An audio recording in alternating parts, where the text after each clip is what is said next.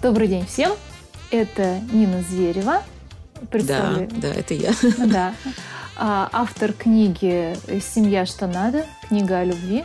И сегодня мы поговорим о том, что надо делать для того, чтобы у вас была семья такая, какая хочется. Я хочу представить Светлану Иконникову, которая берет у меня это интервью, с которой мы вместе будем делать эти подкасты. Книга очень большая, толстая, поэтому подкастов будет много. Надеемся на вашу реакцию, на ваши лайки, репосты и, конечно, самое главное, на ваши отзывы и вопросы. Книга большая и толстая, потому что семья у Нины Витальевны большая и, и толстая. И стройная. Трое детей, которыми может гордиться вообще весь город, не только Нина Витальевна Зверева. А, трое детей, шестеро внуков, которым будет, видимо, гордиться вся страна, как минимум, а может быть и весь мир. Один муж, и этим тоже можно гордиться в наше время. А, тем более, что муж замечательный. Родители, и родителями тоже гордиться можно. Словом, Нина Витальевна есть о чем рассказать, а нам всем есть что послушать. Того, Мне кажется, гордость это даже не самое главное. А то, что вот э, понятие счастья такое скользающее у каждого свое. Вот здесь точно такая счастливая, дружная э, семья, близкая, где каждый может состояться еще и сам по себе. Вот это и есть тот самый случай, на, на что надо обратить внимание. Все очень близки друг с другом, и при этом каждый может еще и сам по себе. И при этом вы центр семьи. Вы вот та самая мама, которая объединяет всех. Да. Сложно быть мамой?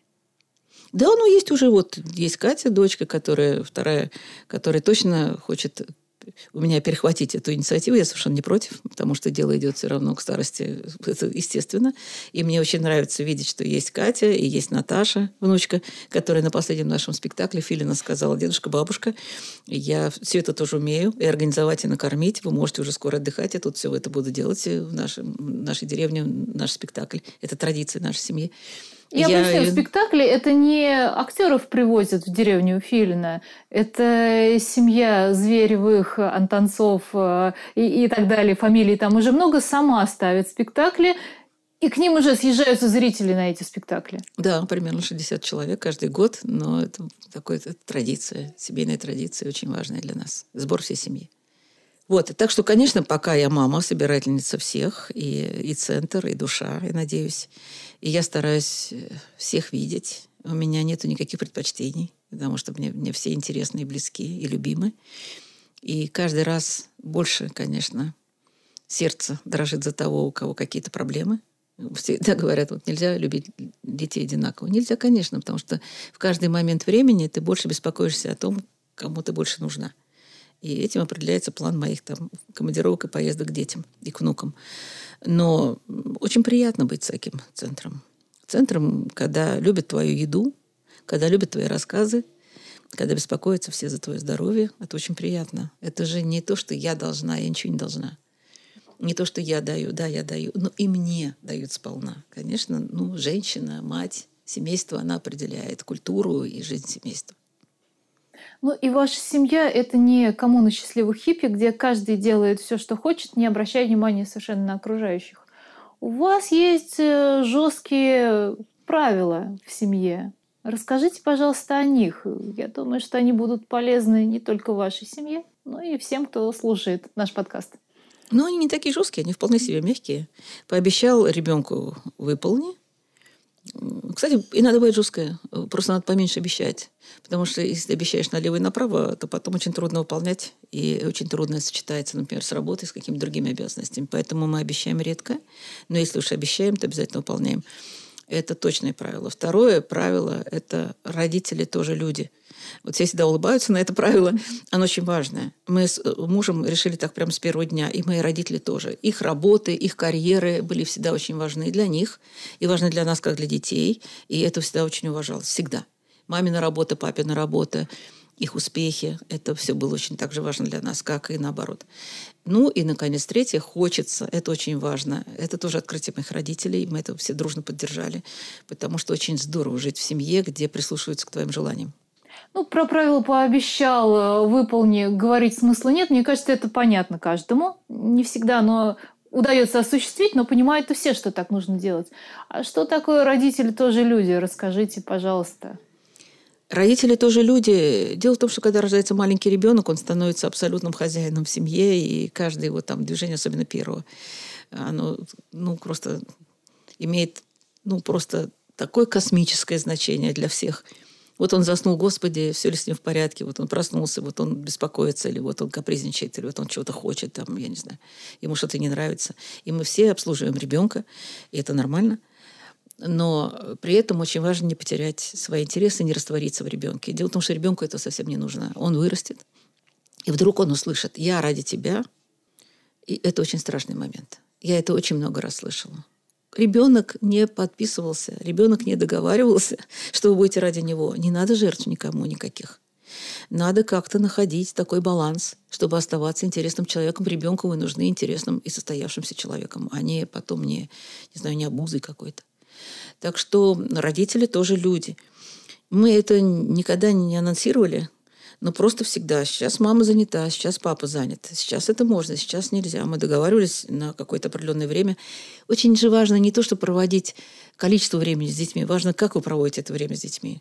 Поэтому вот пообещал ребенку и выполнил, да, сказал, что вечером будет игра, значит, будет игра. Ты падаешь с ног, ты устал, тебе кто-то звонит по телефону. Нет, ты обещал ребенку игра, и это должно быть. Нельзя потом, потом, подойди потом. Я столько раз слышу потом. Не сейчас, потом, не сейчас. Нельзя, если обещали. Угу, это да, нечестно. Это как анекдот. Папа, ты же обещал сходить в зоопарк. Папа обещал, папа сходил. Да, замечательно. Очень обидно звучит. И, к сожалению, достаточно часто. Нет, дети, мы когда рожаем детей, не потому что там, мы хотим там, иметь продолжение рода. Нет. Это определенная ответственность и обязанность, потому что мы обязаны. Дети очень сильно от нас зависят, они ничего не могут сделать сами, маленькие особенно. Ты подростки. И мы должны, мы обязаны обеспечить им жизнь такую, чтобы они состоялись в этой жизни и состоялись как счастливые люди. И это достаточно большая обязанность. Но при этом растворяться нельзя – ну, вот такая история описана в книге, как э, с покушки. Это совершенная традиция, да, дети наши, режимные дети, они смотрели с покушки, потом ложились спать. И вот однажды я сама была удивлена и поняла, как хорошо работают правила нашей семьи. Ну вот случайно это поняла. У нас был один телевизор, хрущевская квартира. Зашли дети смотреть с покушки. И в это время показывали по другому каналу. Каналу было два. Кино хорошее. И мы с мужем заторчали, мы смотрели это кино. Мы ну, прям вот и дети увидели, с каким интересом вы это кино Они смотрите. зашли в комнату, и я сказала, Вовочка, переключи, дети с покушки. Ну как, ну естественно, это ну, традиция, это нужно все соблюдать, это договор. И вдруг Нелли говорит, старшая, она говорит, ну, мам, с покушки каждый день, а хорошее кино – редкость. Они взяли за руки, ушли в свою комнату. Это было просто... У нас были гости, они открыли рты просто. То есть дети уважают интересы родителей, точно так же, как и наоборот. Вот родители тоже люди. А третье правило. Хочется, это очень важно. Расскажите, пожалуйста, про него, потому что звучит оно еще более непонятно, чем родители тоже люди. Хочется иногда чего-то абсолютно дурацкого. Ну вот, вот я любила дыни в детстве. Их было очень мало, их привозили редко, и они стоили дорого. И когда мама увидела, насколько я предпочитаю сильно вот этот вот кусочек дыни там всему, она сказала, всему остальному все, миру? Все, мы едем, я хочу, чтобы наелась дынями. Она хочет, потому что на самом деле мне тоже этого хочется, но я не могу себе это обеспечить. Это выполнение другого хочется. И я наелась. Дыни колхозницы назывались тогда такие вот немножечко. Я их умею выбирать, я их умею нюхать. Мы приехали в Ялту, и вот сколько я хотела, вот столько и было дынь. Потом также было с Горбатовской вишней, причем папе надо было на, на катере везти нас в Горбатов. Там мама обошла все сады, выбрала самую черную вишню, ведро. И мы с братом сидели на берегу реки Ака, и мы плевались этими косточками, уже, по-моему, самими вишнями тоже, потому что уже это было безумное количество. Да, я до сих пор люблю именно черную горбатовскую вишню. Незабываемый совершенно вкус детства. Хочется иногда дурацкого. Ну вот купили тебе платье или куклу тебе она нравится, и вдруг ты пришла в магазин и увидела другую, которая тебе больше нравится. И это, это нет в этом логики. Она ничем не отличается, у тебя есть уже, а тебе хочется эту. Вот мама всегда очень внимательно следила за такими вещами. Это не так часто бывает, когда по-настоящему хочется. И ты молчишь, потому что ты понимаешь, и уже нет дня рождения. И вот эта кукла, вот эта кукла в шубке, Наденька, ее так звали, прям написано было Наденька, так ее звала. Теперь у меня внучка Наденька. Мне мама ее купила вне всяких дней рождения, очень дорогую. 10 рублей до сих пор помню. И, и с ней играли мои девочки. И она до сих пор жива и в этой же шубке. Настолько вот все ее берегли. Но это был, это был такой подарок неземной. Казалось бы, ну, я ничего не заслужила, я никакой там пятерок не получала, там, ну, эти пятерки получала, но неважно. Это не было, никаких условий не было. Мне просто очень захотелось, а мама это увидела. Слушай, а если ребенок по 30 раз в минуту кричит «хочу, хочу, хочу», ну, это же не то самое хочется, нет, о котором конечно, вы говорите? Нет, конечно, нет. Надо следить, наблюдать за ребенком. Но вот хочется собаку, это очень важно. Это супер важно, потому что на самом деле собака – это друг. Собака – это любовь.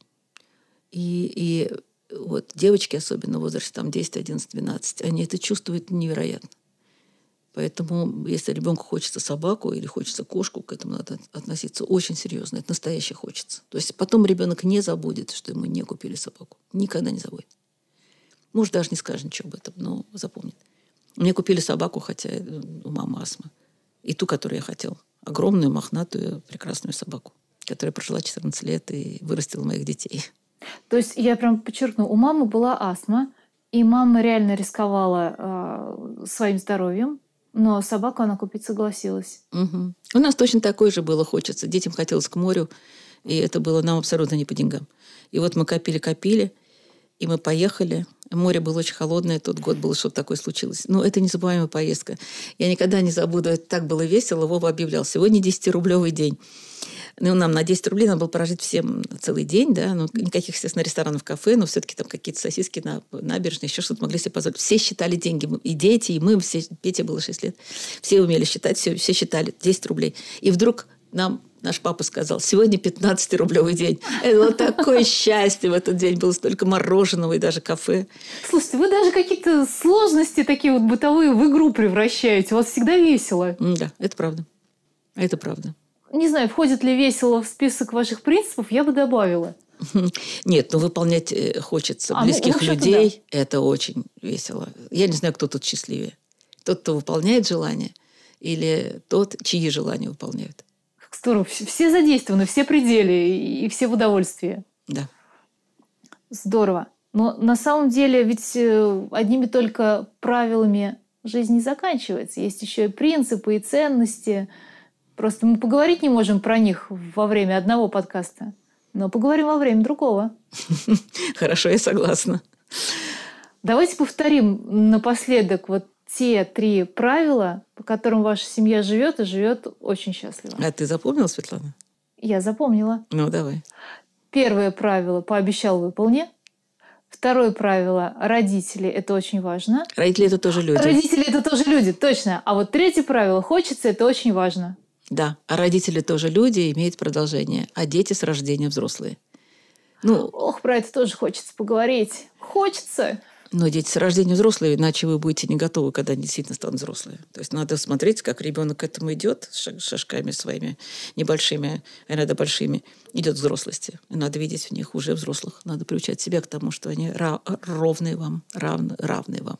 Да, и даже когда качаешь его на руках, представить, что через 20 лет этот человек может качать на руках вас. Да, у вас есть такая фотография, Свет. Прекрасная, когда 15-летний сын держит вас на руках. У меня тоже есть такая фотография. Спасибо большое всем, что были с нами. И приглашаю на наш следующий эфир. Да, и, кстати, если что-то вам не понравилось или, наоборот, понравилось, в общем, вот обо всем об этом очень хотелось бы прочитать, потому что мы рассчитываем... Книга очень большая получилась, «Семья, что надо», выйдет в августе, напомню. И мы сейчас вот небольшими кусочками будем рассказывать. Там очень много разных ситуаций разобрано. Не то, что не надо думать, что это вся книга там, о моей семье. Нет, ни в коем случае нет. Там разобраны различные ситуации, которых мы знаем не понаслышке со Светой. Света мне помогала в написании этой книги. Мы соавторы. А скоро уже мы будем писать книги под нашими двумя фамилиями, уже есть такой опыт. Вот. Так что очень надеемся, что вам было не безинтересно, есть такое слово, значит, политкорректно, не безинтересно. Но если что-то не так, пишите по-честному, мы готовы к критике открыто. Пишите, ждем вас.